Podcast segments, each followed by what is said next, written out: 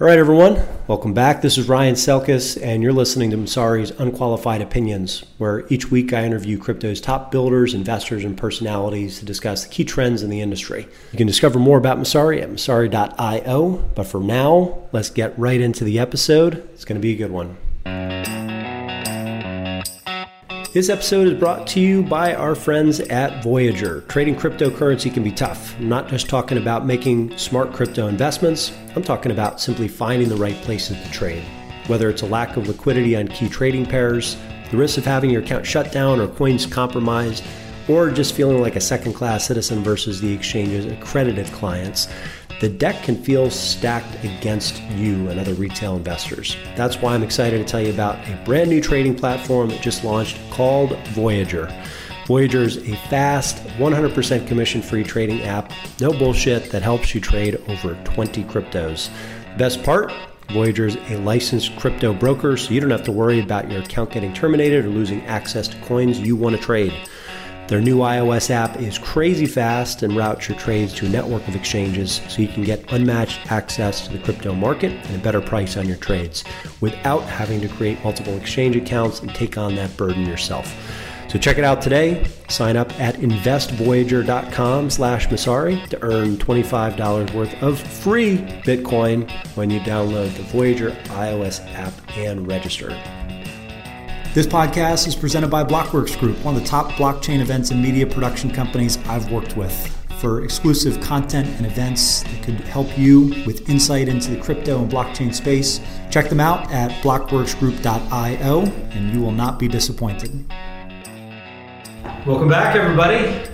Uh, it's been good to be back. Had a lot of good guests this week, and uh, excited to round it out with someone who's part of the extended Messari family team, um, Band of Misfits. Yeah. Uh, Nathaniel Whitmore, uh, who, in my opinion, is one of the top curators uh, in the industry, probably the top.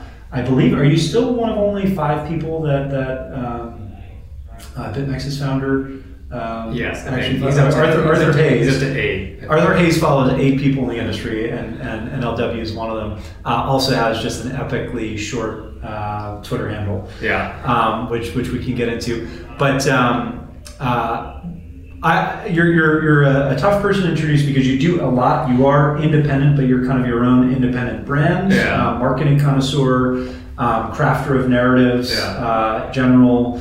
Uh, likable person uh, that, that somehow has managed to make a name on Twitter uh, without without just getting like pulled into the muck and having you know, everybody pissed off at you all the time. I know it's weird. So um, why, why don't we start just with with kind of your backstory and um, and make sure that this yeah, uh, Yeah, we're, we're- we're, we're we're just we're, we're simultaneously retweeting. Yeah. Um, but let, us talk a little bit about your backstory, how you got into the industry, you know, what, what your background is that, that has allowed you to carve out this really interesting, powerful niche uh, as kind of like a, a one-man brand. Um, and, and then we can start diving into some of your areas of expertise and, and, and some of your kind of more macro level thoughts on the industry. But Sure. first, who is the, uh, the, the mystery man NLW behind the, behind the curtain? um, yeah, the backstory. I mean, I have a weird backstory, which I think a lot of people uh, in this industry do. Um, the two parts that I think are most relevant or like obviously connected to crypto are one, the on the on the surface, the most uh, clearly connected is that I spent a decade in San Francisco, um, back and forth between VC roles, uh, operator startup roles. Um, I advised a company that went through uh, Y Combinator, the same class as Coinbase, so that was the first um, one of the first exposures that I had uh, to Bitcoin, and um, and so that that part was kind of obvious, but it's actually interesting because when I was uh, when I was in San Francisco, uh, especially like those early years when Coinbase was coming up, the narrative of Bitcoin was so so so so focused on just another mobile payments thing, right? And there's a dozen different like mobile payments things that would help you buy coffee at your thing. It was unbelievably unfathomably boring from that perspective, you know. Um, we even at that company, so I, I, I advised that company when it was at that point, and then later I ended up working with them and helping them um, basically build out a platform to help corporations learn about new technology. And we were making videos for Coca Cola about blockchain and Bitcoin as early as like 2015, early 2015.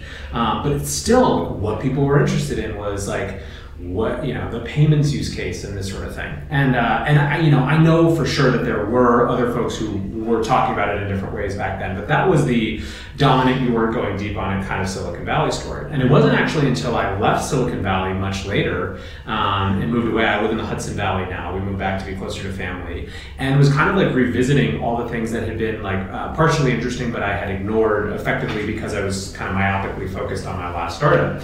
And, um, and, and interestingly, what captivated me about Bitcoin in particular and crypto more broadly uh, at that time when I finally did deep back in, it, it, connected actually to the earlier part of my career, which is before I was in San Francisco. Uh, I was I, I built uh, effectively a program design center for students who want to change the world mm-hmm. at uh, my alma mater. So I went to Northwestern. I, it's like the only hat that I have that I like, but um, I was there just after September 11th. And after September 11th, there was an incredible explosion of students who wanted to go abroad. Um, and in particular, uh, an explosion of students who wanted to bro- go abroad to make a difference. Um, and I think there's a lot of reasons for that, but one of them was that in the 90s, the story was that the world was fixed like we had won the Cold War and everything was great. When in point of fact, the 90s was the deadliest decade since World War II um, by a large, large margin. And so as everyone got to college, I think you know uh, September. How, how, do you how do you calculate that in terms of number of people who died in violent conflicts? Uh, where were the where were the conflicts that that in the 90s? Uh, well, I mean, I, I, know there was, you know, there was, I'm not sure the exact dates, but there was, you know, Rwanda, Rwanda, was, uh, Kosovo, and the Balkans. Yep. Uh, there's Eastern Europe. Yeah. So I mean, it was basically just the pains of the world resettling yeah, post yeah. post the fall of the Soviet Union. That's a, that's a fascinating stat. I, I never would have realized that. Yeah, and so and so, anyways, you have all these kids who are like, "Holy shit, this is actually quite different than what yeah. I had thought." You know, and 1990 February 1994 to me wasn't Rwanda. It was when Green Day's uh, you know Dookie came out, um, and so so anyways, I, you know, there was this whole generation that was interested in going abroad, and in particular going abroad and making a difference, and counter to the popular narratives, they were going abroad to try to make a difference and finding that they were absolutely dog shit at it. There was no actual ability for them to do anything meaningful. That they were planted with these organizations, and it was just uh, basically a waste of everyone's time. And this is full on through uh, you know every type of company or every type of organization that they found. And the interesting thing is that the narrative is kind of the millennials as this like won a gold star, like won a trophy for participation. But the kids that I saw who were coming back, and we spent a lot of time. I sent kids actually one summer to like 40 different countries. Uh, myself, I, I, was 2005. I went to started in the Balkans, went to the Middle East, then ended in East Africa. And uh, the, the, these kids knew that they were being useless. And they knew that they were part of a superstructure that was just trying to clean up the messes of someone else. Mm-hmm. And they wanted to figure out what they could do better about it. And when they got back to their colleges, to their universities, the answer was, well, go get a degree in development studies. And I had this very visceral reaction to the idea that you have a generation raising their hand saying they want to do something and being told to wait or go get another friggin' degree. So uh, Northwestern was at that time part of a very different superstructure. Yeah, exactly. Like let's throw one one uh, huge institutional apparatus at another and see if we can fix poverty. Let's get you so loaded up with debt that you can't possibly yeah, ex- imagine exactly the other structural. Exactly. Uh, and so I um, Northwestern was a, it was a really lucky time that I was there. They had gone from uh, kind of like this happens sometimes. They had gone from like a great regional university to just a great university, mm-hmm. and with it they had increased their endowment by a factor of like four x from two billion to eight billion, and so they were flush with cash, and they had already said that global engagement, whatever the hell that meant, was their one of their like four or five operating prerogatives. So I was like, mm-hmm. look, I, I have a way to spend some of that money, and uh, and ended up I started a conference first while I was still a student. And then I got a grant to start a program design center that was actually sending kids out. That's now gone on. It got endowed for $100 million by uh, Bertie Buffett, who's Warren Buffett's sister, um, long after I left because I was good about uh, founder syndrome. But, anyways, that whole experience, I knew that I wasn't going to stay there. And the reason that I wasn't going to stay and stay involved in that industry is that um, I've always like I am so glad that there are people who will dedicate their lives to fixing mm-hmm. the problems of the structures we have and cleaning up. I want to be a person who impacts the structures so they don't make the problems in the first place.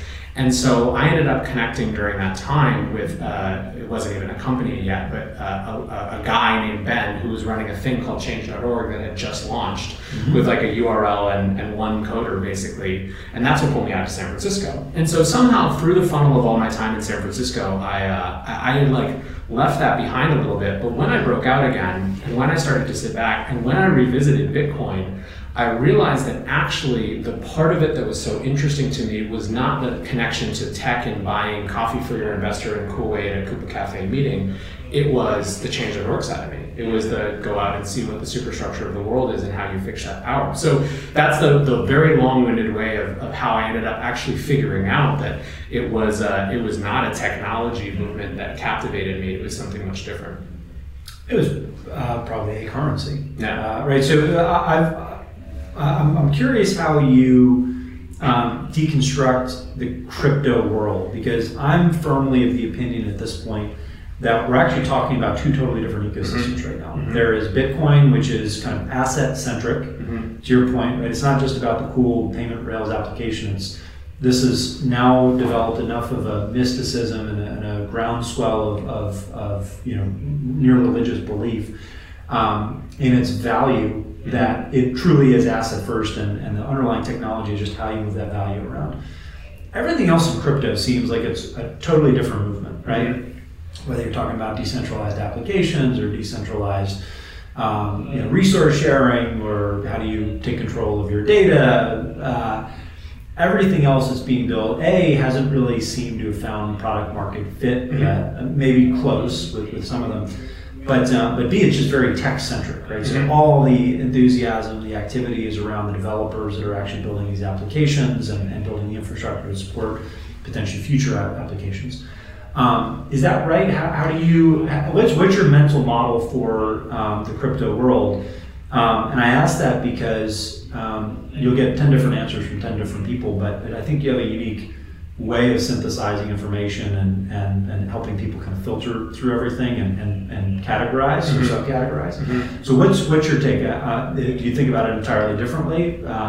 Am I am I right, or do you do you agree, or, or no? I, how do you help people navigate this when you're pulling them in for the first time? I absolutely agree, and in fact, I think that I think that it's at least two different worlds of Bitcoin and everything else. I think that there's probably a lot of gradations even within everything else, um, and I, and I don't mean that in a sarcastic or dismissive way, right? Mm-hmm. Like to me, so it was really interesting as I watched kind of the over the course of the last call it 18, 24 months, right? Since the ICO boom really faded. And the ICO boom was weird because it was so clearly dead for like six months before it actually died. Mm-hmm. Like, I mean, I remember even being at Consensus 2018 and it was dead. Like, that shit was, I mean, everyone knew that it was dead. But it didn't matter because it probably had three or four more months of, uh, of cashing in on it in some mm-hmm. pockets. And everyone, and that's why it felt, it felt so weird and frenetic at that event.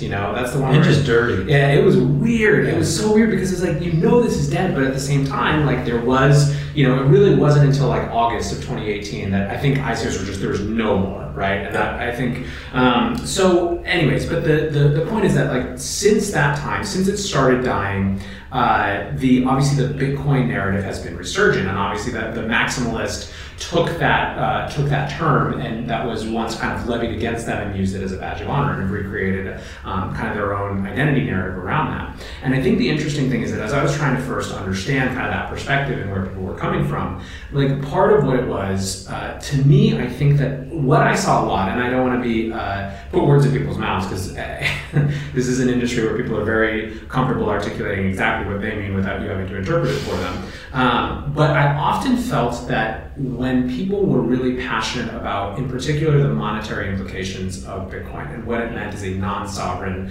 store of value, as a non sovereign money, as an uncensorable, unconfiscatable money, it wasn't so much that uh, Ethereum and the Ethereum ecosystem of projects and dApps were, uh, were like uh, useless or scams, although for some that they were. Like, that's obviously a point of view.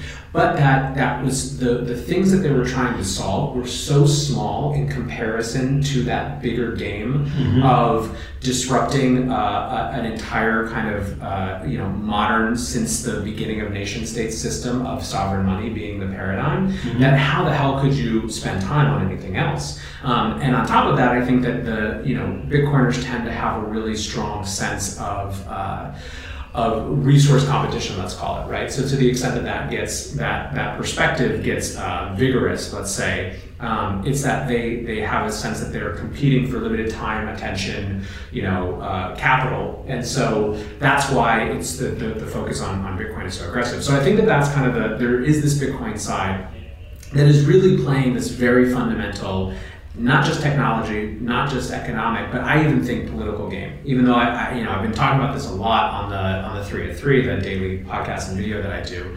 Um, I, I think, think this is we're finally recognizing that this is a, a, political force, an inherently political force, and that the asset itself may be apolitical, um, and that is actually a part of what makes it so powerful and so uh, so so kind of uh, exciting to people. But that it as a force in the world is an inherently political force. So you have all of that over here, and then you have this uh, this whole other set of things which are uh, there's tons that's really interesting there, right? Like um, I remember if you look at, uh, I think probably the most liked or clapped or whatever medium piece on this industry ever comes from Chris Dixon. It was Why Decentralization Matters, which I think mm-hmm. was in like February of 2018, and that was really laying out the Silicon Valley take on how uh, how big platforms, the big Web 2.0 platforms, which were which were supposed to be the greatest liberators of uh, individual user contributions ever, right? Like mm-hmm. the shift from Web 1 to Web 2 was about from consuming to creating.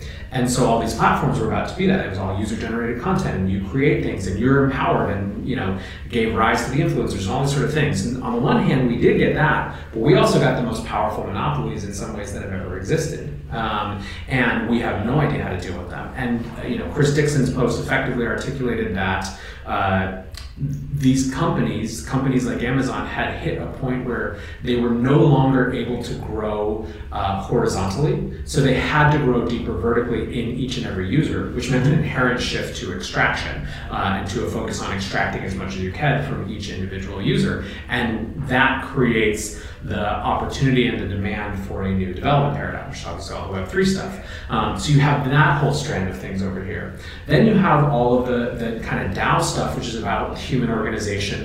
You know like somewhere between a Facebook group over here and a full nonprofit over here. And what does that mean? And so you have all of these interesting things that are happening that are. Um, I, I, believe that you can. Uh, it's not mutually exclusive to think that there's lots that are interesting about them, uh, while also one being much more interested in one or another uh, just based on your kind of personal disposition, what problems you think are worst in the world, how mm-hmm. you see the world. Um, but two, uh, also recognize that they are at fundamentally different cycles of product market fit to use an, an overused term or just kind of like uh, you know market acceptance so i do think i think there's at least two uh, worlds and it's you know the more that we can be precise about those terms and help people figure out where they're supposed to be you know swimming i think the better how do you um how do you think about kind of crafting narratives for the various projects, right? It, it, it almost seems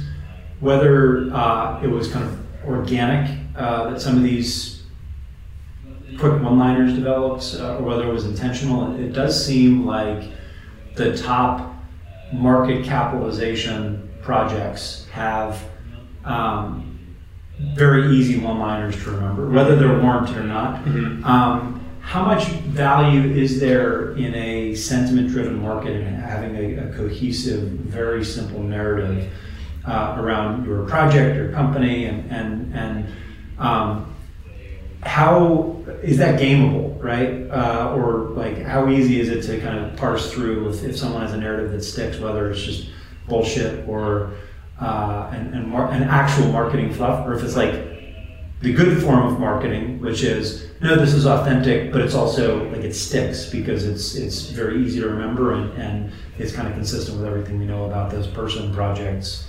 Yeah, I mean, etc. I think that there's a couple things. Like narratives are about resonance in some way. They're about distilling what uh, what a what a project, what a movement, you know, is about in a way that resonates deeply and quickly with people.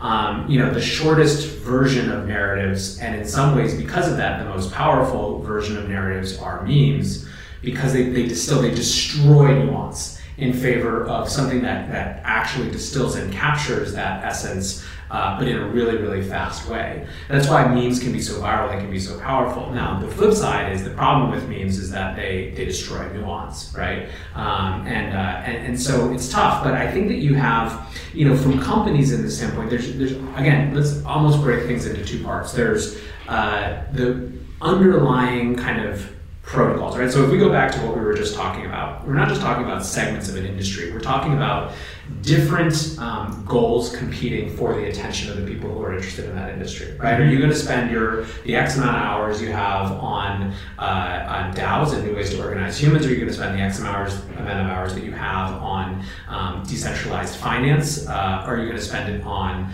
um, just Bitcoin, the idea of a new you know non-sovereign money system, or are you going to spend it on something else that I haven't even mentioned, right? Mm-hmm. Like rights tracking for music or whatever it is. Uh, and so, in some ways there's narrative competition around um, just what's worthy of people's time. And that actually operates uh, above and beyond and kind of mm-hmm. outside of company narratives. I think where company narratives come in is understanding what your stake in whichever uh, space you're trying to play in is. What are you trying to offer that space? Um, and I think that, you know, when I work with companies, it's really about uh, the, the combination of two things. On the one hand, I'm trying to help them figure out, like, what is actually driving that? Like, what is the the, the, the process of figuring out the narrative of a project isn't really a um, it's not exactly a marketing exercise in the traditional sense of trying to figure out the, the catchiest one liner. It's more mm-hmm. like, why are you guys doing this? How do we distill that down? What's the point, you know? Uh, and so, in some ways, it's almost like the development of, uh, of kind of like clarity around mission and vision. And as you might expect, some companies just have that, they know it, right? It's mm-hmm. super clear and apparent to them. Um, but then you have to blend that with what is the narrative space uh, based on those larger market conversations, right? And that's the thing I think the companies don't do. They, they often will take the time to figure out what they're about, but what they don't understand is they're just messaging into a, a void or into a vacuum without understanding how how those kind of um, competitions for just the, the, the, larger why and what in the industry are, are happening. Uh, so I don't know. I think that the I think that your question to some extent was more about almost the um, the kind of the, the meme fueled battles of like what to spend our time on. Uh, and I think, I mean, I think it's interesting to. But it's, it's broad, right? There's different, there's different categories. So, um, you know, maybe we'll take it from like the meta and conceptual into the, um, into the tangible. So sure. let's talk about some of the different types of memes, right? Mm-hmm. Um, so ones that, that stick, that are authentic, that are like the most salient way to explain a project or, or company. Um, ones that destroy nuance, mm-hmm. right? Uh, and and are catchy and, and, and powerful nonetheless, but still there's something lacking underneath mm-hmm. it. And then maybe just talk about some of the outright silly ones, right? Mm-hmm. Or, or, some of your favorite, because uh, you, you study this closely. So um, we can go in, in, whichever order you want, but, but let, us talk about some examples of, of the sure. three, or uh, maybe there are more categories, but those are the three obvious ones that stand out, right? Authentic, really powerful, but ultimately vapid, mm-hmm. right? And then um, and then the, the, the just horrible ones just cover to cover. Well, the interesting space, the interesting thing is that middle category. Or is there is, is there is there a such a thing as a bad meme, right? Because if it sticks, then it goes. Well, that's that's actually what the interesting thing is. That middle one, that middle mm-hmm. category. Uh, stickiness is kind of the, the vector of successfulness rather than whether it's uh, you know it's it's kind of um, the the right meme will uh, will meme itself into existence, right? It becomes mm-hmm. self fulfilling prophecy. Like I often say that this is actually like a battle for competing self fulfilling prophecies. Yep. Um, but I think let's take actually that that most like resonant, authentic level. Mm-hmm. I think again we are there's there's multiple battles going on at any given time, and uh, and kind of in the middle of it, and, and, for those of us who are hanging out on crypto Twitter and Bitcoin Twitter all the time, there's this just constant shifting back and forth where we're talking at each other, and it's in some ways it's almost like we're competing to figure out what we level up to the larger scale. Mm-hmm. Now, then there's like the, the the larger kind of narrative question about what a thing is in the world. Um, I would say that if you look at the the last six months in particular, there has been a major shift a massive, massive shift, I believe, in how the macro markets or macro market participants, thinkers, etc., are looking at Bitcoin from how they did a year ago. Uh, and they have adopted this kind of generational hedge um, SOV type narrative, right? It's why you see Raoul Paul on all these podcasts now. It's why you're seeing Dan Tapiero get into the space. You, all these guys who are have been um, a step removed, or maybe they, they looked at it and they were interested and then they moved away and then they came back, which is kind mm-hmm. of what Raoul is. And what they're looking at is obviously um, you know, the Fed starting to cut rates again. They're seeing money pumped into the economy. They're seeing the rise of MMT as an ideology. They're seeing stocks at the highest price they've ever been. They're seeing real estate at the highest price they've ever been. They're looking at um, what happens when boomers have to start selling those things because they can't keep getting a return, whether millennials will buy it. Millennials are likely to be uninterested at those prices. And they're saying, shit, there's this whole other thing, which, like, why not take the option on that, right?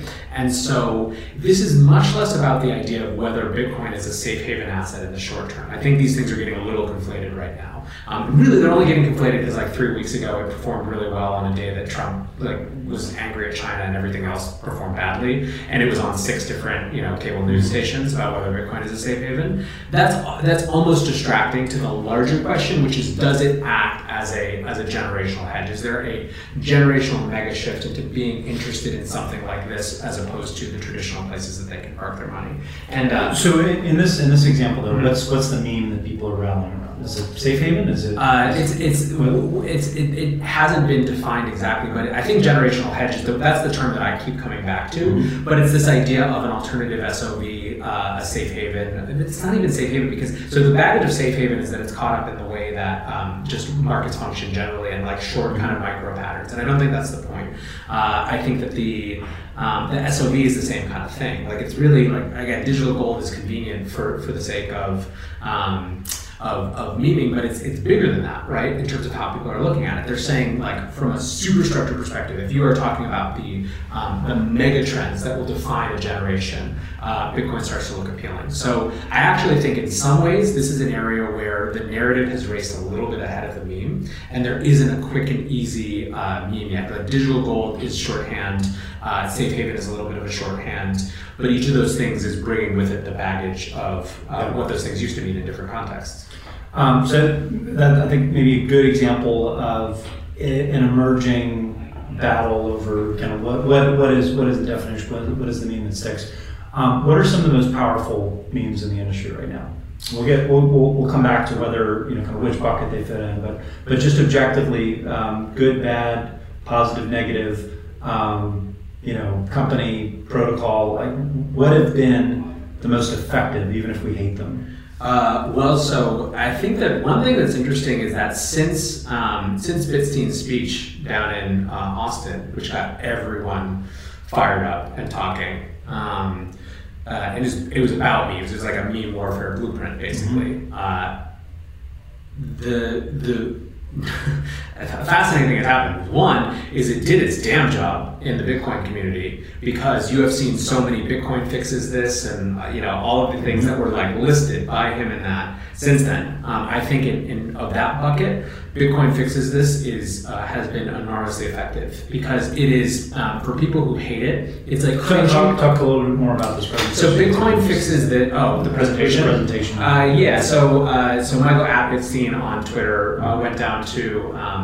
I can't remember what the name of the conference was. It was a Bitcoiner conference mm-hmm. in uh, in Austin. Michael Texas. Goldstein, who's one of the co-founders of Satoshi yes. Institute, yeah. um, along with Pierre Rochard. Yes. Uh, someone else who's, who's very outspoken as, as a uh, quote unquote maximalist. Yeah, look, at, look at me referring to people by their handles, not their names. It's well, it's, it's, it's, fair enough because I knew Bitstein, but I was I was having trouble placing the name for a second, and then I finally got to it. Yeah. Um, but yeah, let, us talk about this presentation. Well, yeah, so I mean, this presentation just it basically was an argument for how you deal with people who are. Uh, uh, like not interested in Bitcoin, other people in the industry, shitcoiners, all this sort of thing. And it was um, a couple things. One, I think it was uh, it was a bit tongue in cheek, but also serious enough that people were going to take it seriously. Mm-hmm. The text of it was shared before the video was shared. Um, there is uh, plenty of outrage to go around and, and invites in this industry already. And so the the the fall, like basically the critique of it was that it, it uh, is just another example of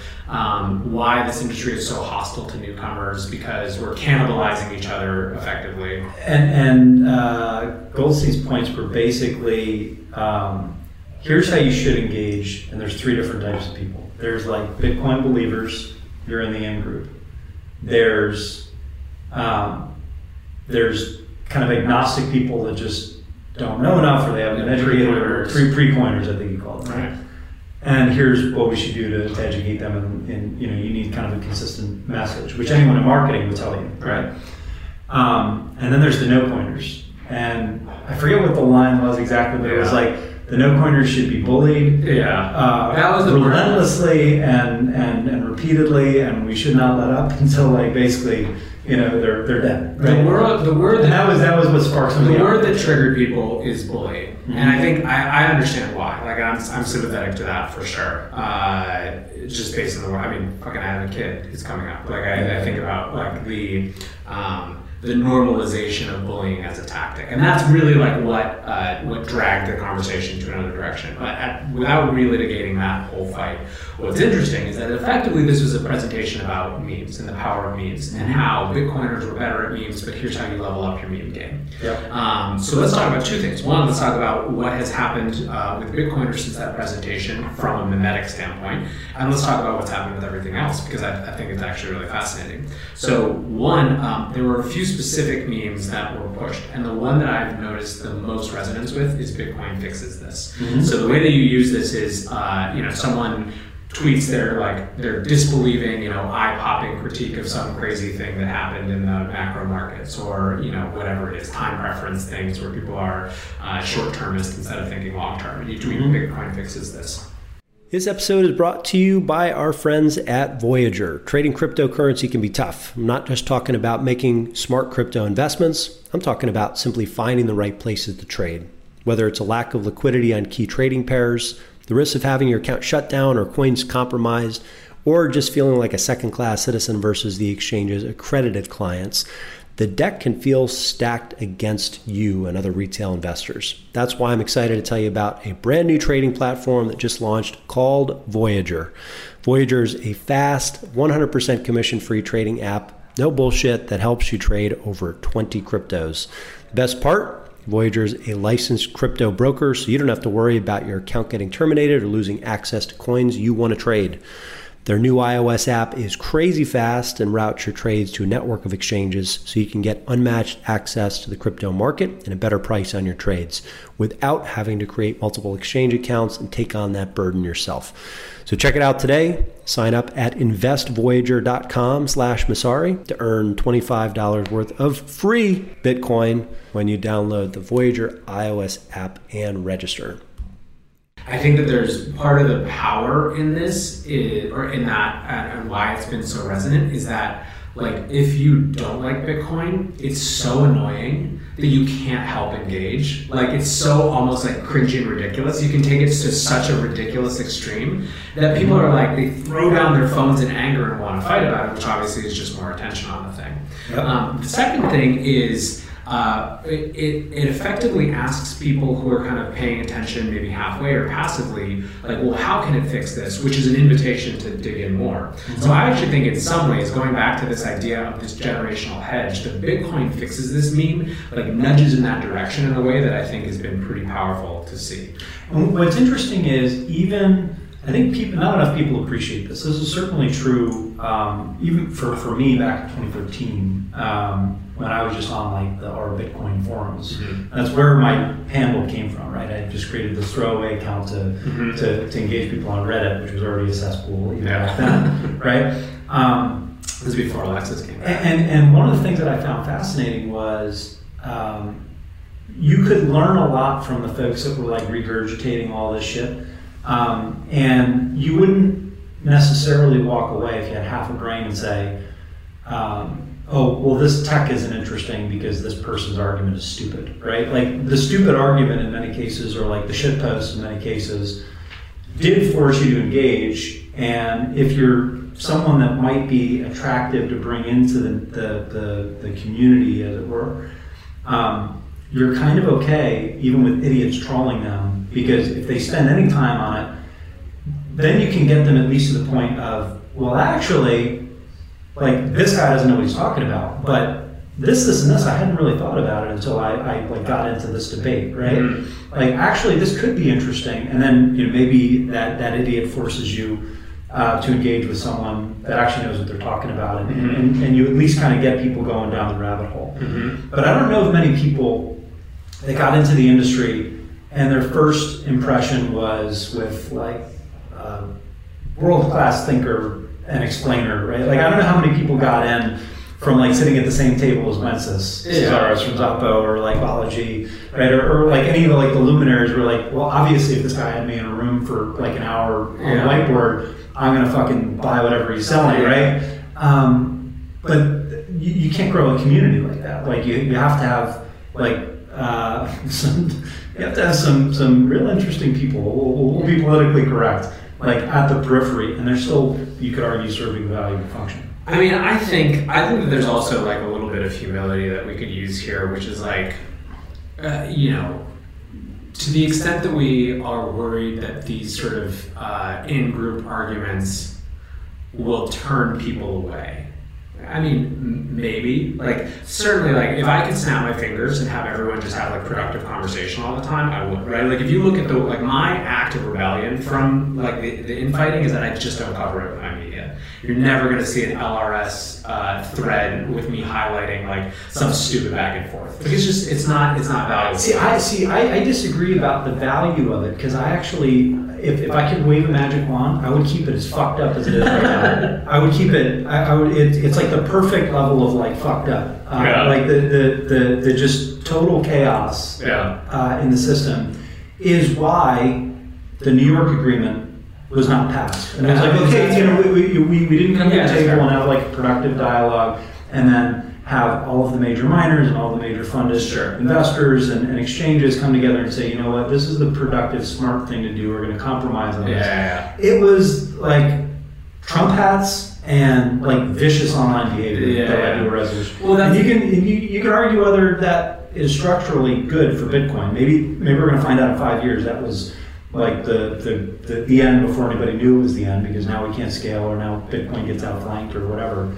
Um, but it certainly doesn't seem like that right now. It kind of seems like the chaos is what No, that, I mean, made the network more resilient. That that's a fair point, and, and maybe maybe that's like more a, a better way to describe it is more like I think that it's loud enough, and I don't have to highlight that sort of thing. I wasn't doing LRS during UASF. I probably would have felt pretty different about it then. Yeah. You know what I mean? Um, so okay, so let, let's actually go back to this meme question though, because there's another impact. I I really like.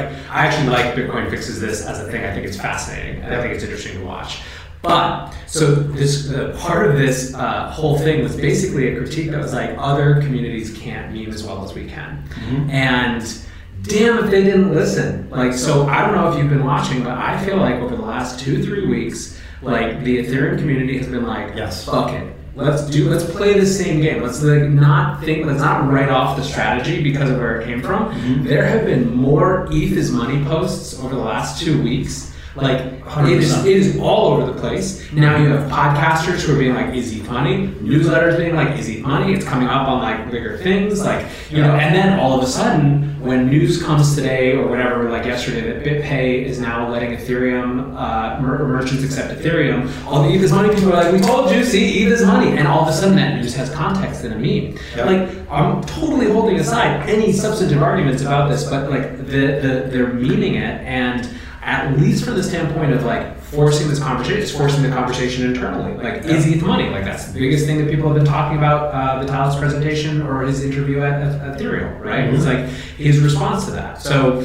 Uh, certainly in the last month, maybe this year, that, that could be one of the most powerful memes. And it is in response mhm. um, to Bitstein's presentation, which is fascinating. Yeah, in, in, in large in large part. It's super interesting. So, I mean, I think that the, you know, part of why we all get so addicted to being in this industry is that the stakes are absolutely goddamn enormous of the things. I mean, honestly, and, I, and let's let's be actually, I'll be a little kumbaya for a minute. Almost all of the things that people are trying to do are an order of magnitude more significant than your average consumer tech startup, right? From like what DeFi wants to be even if you think it's insane and it's just a house of cards that's going to fall. What DAOs want to be, even if you think they're just vectors for attack. Like the things that people are trying to do are so much more significant than giving, you know, fucking Instagram influencers another line of revenue or whatever, which is uh, literally all I spent my time on when I was in San Francisco. Um, and, uh, and so the, the, the, there, you have this combination of enormous stakes and real serious ability for uh, any kind of loud person in the community to have a, a meaningful impact on the way that these things um, nudge the way that the, and, and the battle lines are about narratives they're mm-hmm. not about companies because it's, it's such an underlying uh, you know protocol level conversation so uh, that's why we all get so addicted to it is that it's, the, it's this it's this massive, um, you know, live action warfare with really serious outcomes that are, are the, the future is unwritten, right? Like it's like mm-hmm. Lawrence of Arabia, you know, like nothing is written.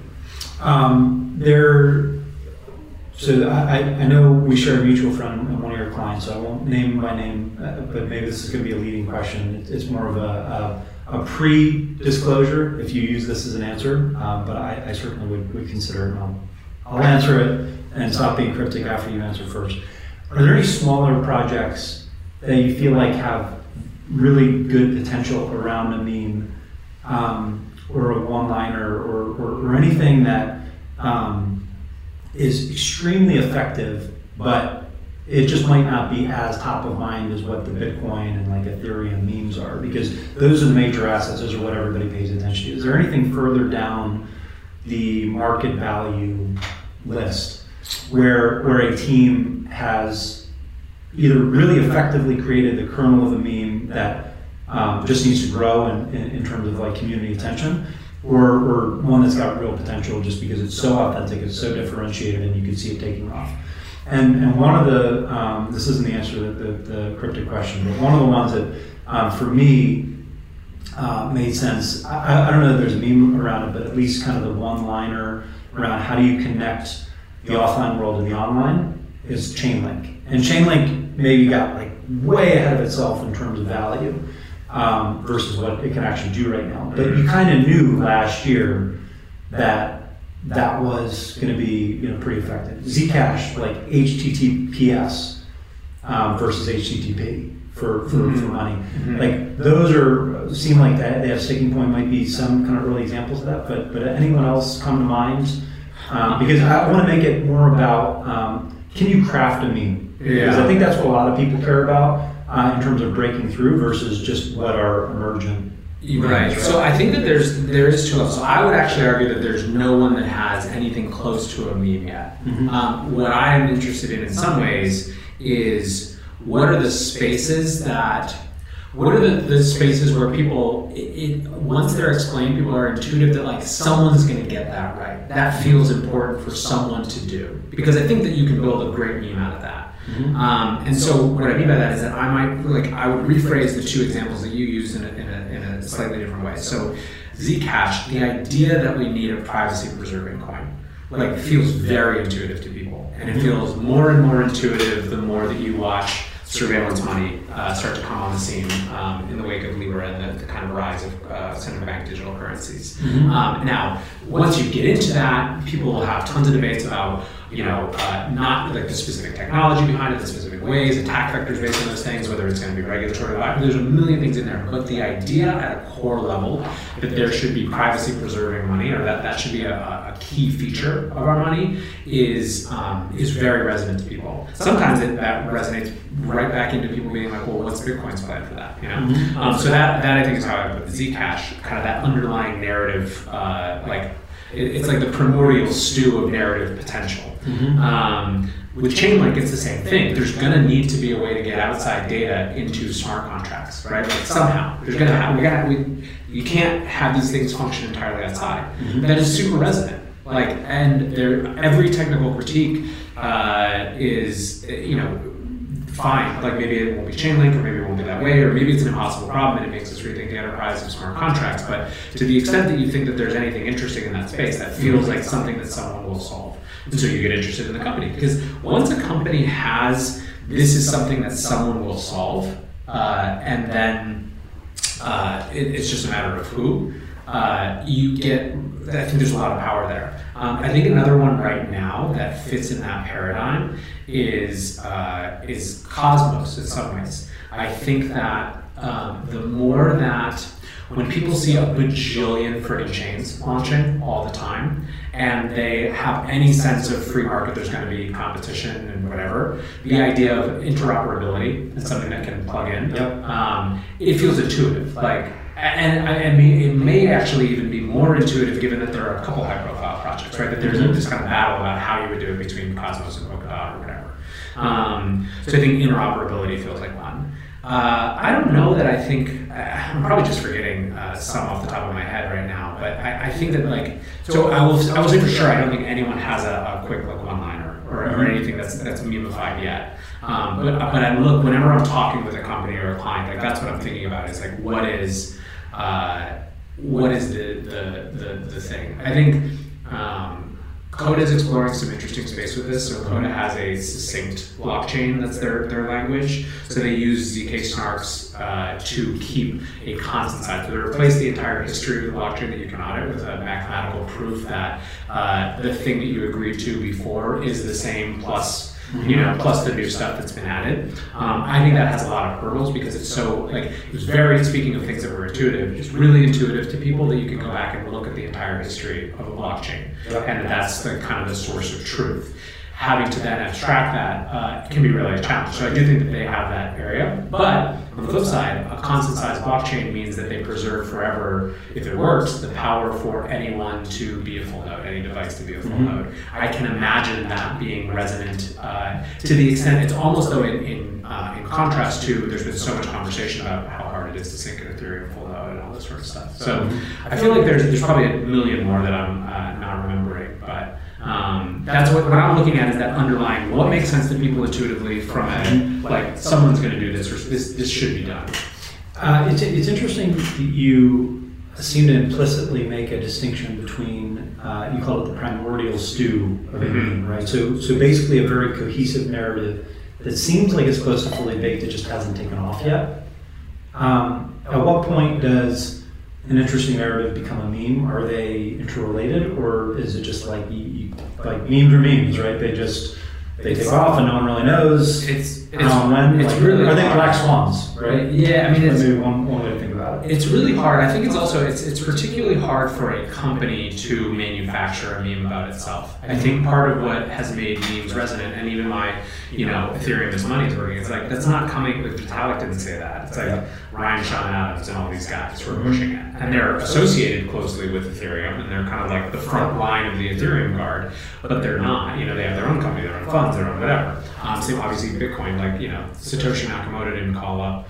Uh, Michael and ask him to write this presentation, you know, as like their new marketing outfit. It was it was kind of authentically it, it feels authentically generated and kind of rising up from the community. So it's I find it incredibly hard. It's almost like as a company, if you're trying to um, to kind of to memify it, you really have to like put out what you're doing into the world and to some extent let those things come. Like I don't think that, for example, Cosmos is really meming interoperability. They're just talking about it all the time and they're doing it. You know? It's, it's more about like self awareness and then like an embrace of what your customers, what your users like, what people say, like right. It's like the difference between what you say about yourself versus exactly what people say about you as your brand. Putting on putting on my like consultative, like strategic consultative hat, I think the thing that uh, that you can advise people to do is um, embrace the the simple kind of spirit tip thing about them that is the resonant thing, knowing and basically it's, it's really hard for entrepreneurs and just you know all of the people at an early project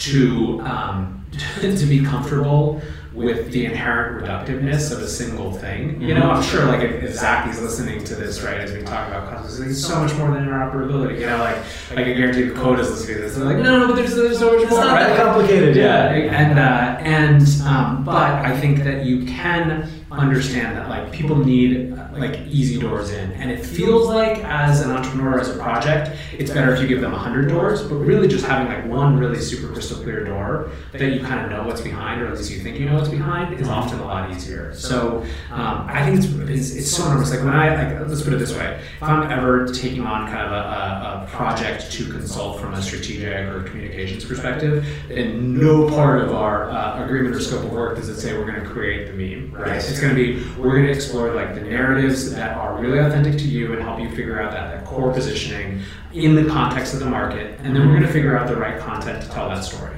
And it's going to be some combination of writing, it's going to be whatever. But one thing, it's, it's not, uh, I'm not going to distill it down, or promise at least to distill it down to a one liner that you can smash, you know, on Twitter. Yeah. Um, just because I get fired after three months every single time, you know, if, if, I, if I promise that. Um, so, what is the? Is there a consistent um, piece of feedback or, or, or kind of set of list of, of, of pieces of feedback that you give most of your clients just as a starting point to engage?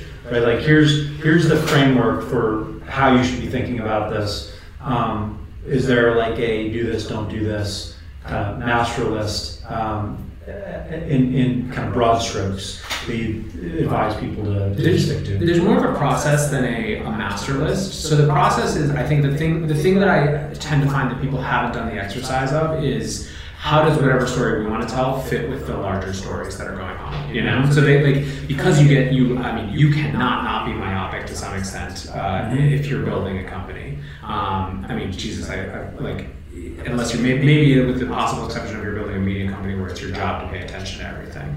Um, but everyone, like, it's so hard. There's so many things to do, right? So taking the time and having the exercise to be like, well, what's shifted in terms of how we talk about all these different things? What's like when we say X, how is it going to be received based on the conversations that people are having? In fact, like more broadly, like what's the space? If we're an exchange, what do people think that there's room in the exchange market? Do they think it's super crowded? How are people talking about that? What are the things that they think are missing from the exchange market? What are things that are uh, that they they're not thinking about exchanges yet, but that we could make them think? So so that market context is one. The second is actually uh, part of the process. The second part of the process is really about mediums because mediums the, the right medium for the message shifts so dramatically on the basis of what type of market it is on the basis of uh, things that you can't control like twitter algorithms so like when i started long read sunday like people weren't like threading as much yet like there wasn't Yes. that wasn't uh, yet a huge medium like there were some people uh, it had started certainly when when i started no one was doing um, threads for curation right like threads like a thread of threads type thing it was definitely the, the first one of those that i saw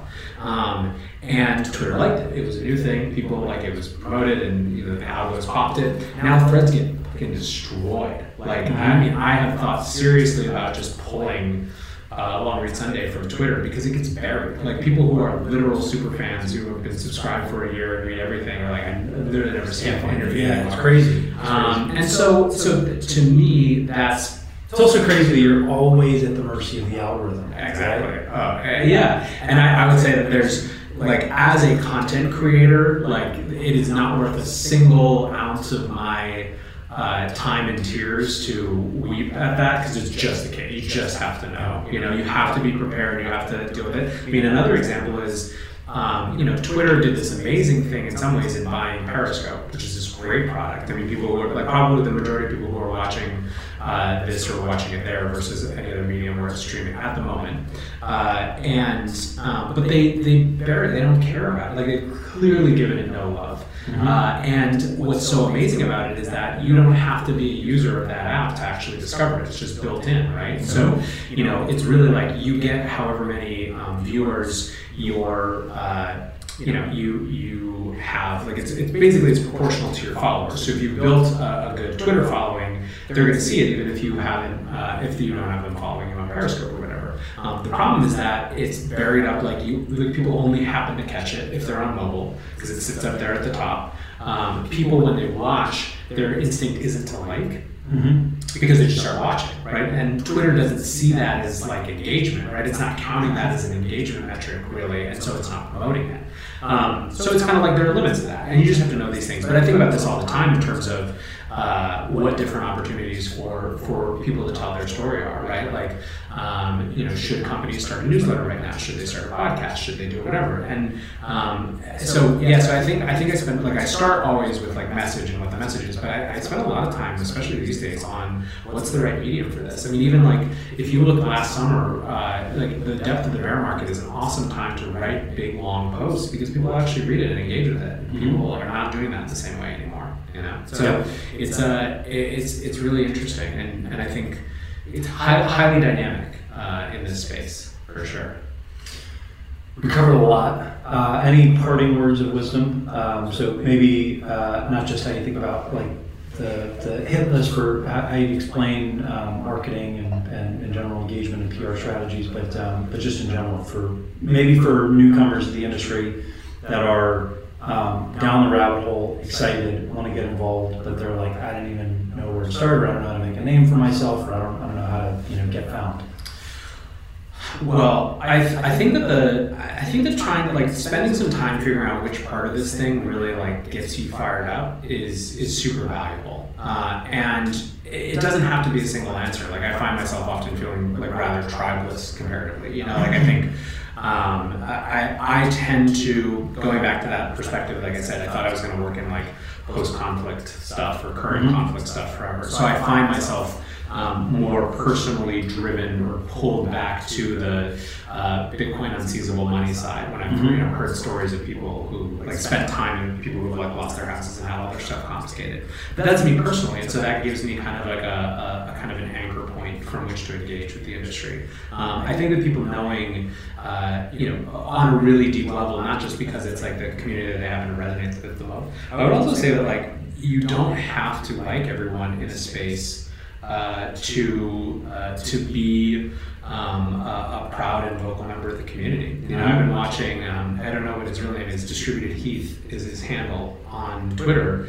uh, and he's very uh, like proudly gay. He's out, and he's been hammering the Bitcoiner community for homophobia and for misogyny that he sees kind of mm-hmm. run rampant, and he's making it a point. And I think that's really awesome that he's not backing down from this community. He's not going to just go find himself in something else because he believes in sound money. He's really passionate about mm-hmm. that, um, but he's also not going to let something that he's go- he's going to try to use his voice to make it closer to the space that he wants, right? Yep. Uh, and and I, I, look at that and I'm like, fuck yeah, like do that. And so I think that it's important too. Is like, it, you know, the lines seem to be clearly drawn, but mm-hmm. they're they're really like. The, the beauty of these things are is that from a the, the, they're, they are permissionless right and you can get in there and you can do what you want now it's what agony you want to take on you know you also don't have to go fight you can just find the, the set of people who are kind of uh, seem to be most aligned with you but I think that part of what makes this uh, this this whole space so interesting is that like you just can't easily draw lines. You you can't import presumptions of political bias or uh, belief system from anywhere else onto this. It's just such a weird launch. I mean, I, all of us feel like this. All it takes is one person who you've been listening to and you totally agree with in one thing, and start to tweet about something where you're like, that's literally the most abhorrent like worldview in the world to me. Like, what does it mean about me that I'm super aligned with you over here? But that's like how, how the world used to be before we were drawn into these easy buckets yeah, of like exactly. bolster demographics. Like it used to be like you fucking scream at each other over wine at dinner and you agree to disagree at the end because there's six other things that you like about each other and yeah. your kids hang out and that's just the way the world works. Uh, but anyway, so I, I, don't know. I think that like spending time finding your space, finding what you're passionate about, as cheesy an answer as that is, I think is really valuable. And then make content. Like there is no, as much as it seems, as much as it seems like there are too many podcasts, like bullshit. Like that one, there's uh, there's a ton of great podcasts. There's also a ton of podcasts that aren't great or don't offer something new or are totally fine, but just like happens to out. But like, at what point did we decide that the only version of a podcast that's available is a you know one-on-one interview, right? Like, there's so many different ways you can do it. Do a roundtable, do a whatever. Do drop a. I, this is what I keep talking about. Drop a, a, bomb of a series with like the six people who all have a really interesting point of view on something. Drop them all at once, make a huge splash, and then say, "I'll come back again." on Netflix now. Um, they're just. I, I, feel personally attacked. uh, no, it, it, it's interesting that you bring that up because we've um, we talked about this internally too, right? Um, is this a great use of time, right? I, have you know ninety thousand Twitter followers, right? So I know that we're going to get some distribution from this. You know, we're working with the Blockworks Group guys. You know, I, have been around for a while, so fortunate to be able to pick up the phone or shoot an email, and people are like, yeah, I'll, I'll, I'll come on and I'll have a chat. But um, like, is it different, right? Like I know that it'll, you know, we could put something good out there, mm-hmm. right? Uh, and I like talking to people, so I know that it, it, could be something good, but is it different, right? Like, what's the, what's, what's, what's, what's the unique angle? Is it just like people want to see me interviewing? There's a, there's a case for that. There's, there, um, is, a, there is a case, but, but, it, but, but I think your, your larger point of, it doesn't matter, just like push it out there because there's so many different niches that you can fill um, in a market that's just exploding in, in terms of overall growth. Let's also put it this way: I'm a lot more interested in you figuring that out while doing something that, for now, like is fun for you, is engaging, is interesting, if it's worth the time that it takes. Like figure it out that rather than just not doing it and coming back to it. Yep. Um, because I, I, this is the other thing, and this is something that I will say too to any creators, even if you're just doing the traditional one-on-one, like it is such a gift to this industry that so many people are willing to spend so much time trying to create content. I mean, this is a learner's paradise like nothing I've ever seen. Uh, like it is, it is so cool, and I don't think that you know, like it may be that your like first 50 podcasts you ultimately view as a false start because that wasn't the right format. And you should be i don't know streaming a game while you talk about crypto. Like who knows what will change? But i think that doing it in public and learning in public like the only potential cost is your time and whether you could be spending it better doing other things. Because if 10 people hear your podcast, it's still 10 people who decided to use their time who are like, that's good, that's worth it. And the other thing that's super interesting about that is uh, people talk about compound growth quite a bit, but until you've produced content, you don't realize that compound growth can mean really, really tiny growth. Yeah. Uh, lots of like peaks and valleys in like a very tiny growth environment, and then all of a sudden just something fucking hits, right? yeah. And it goes both ways, right? It, like in terms of like I, I, I don't know how many podcasts I've done where I'm on the other side, right? I'm getting interviewed or you know in the press or whatever, or whatever you're just talking about an update or whatnot, and you never know what's going to get picked up. I remember I did the Epicenter podcast last year, and you know Fred Wilson had blogged about it, and then you know a few other people picked it up, and um, you just don't know. And some of it depends on the interviewer, right? I've done that same exact interview, I don't know how many times. Um, but they just did, you know, uh, Brian Crain, you know, just did a, a phenomenal job with the interview. He knew his shit like cold.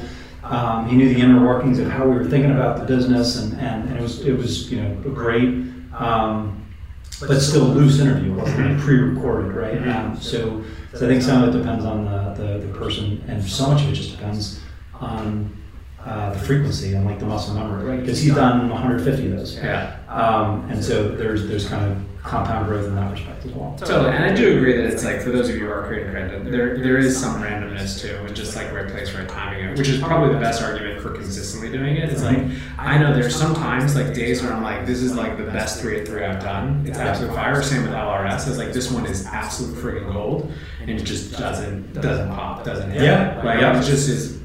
It can be very, it can be very frustrating. It's like be- it can I've, I've done that with posts before, where I, where I spend like uh, a week going back and forth on certain things, and it's well researched, and then you know, uh, and it's just a complete dud.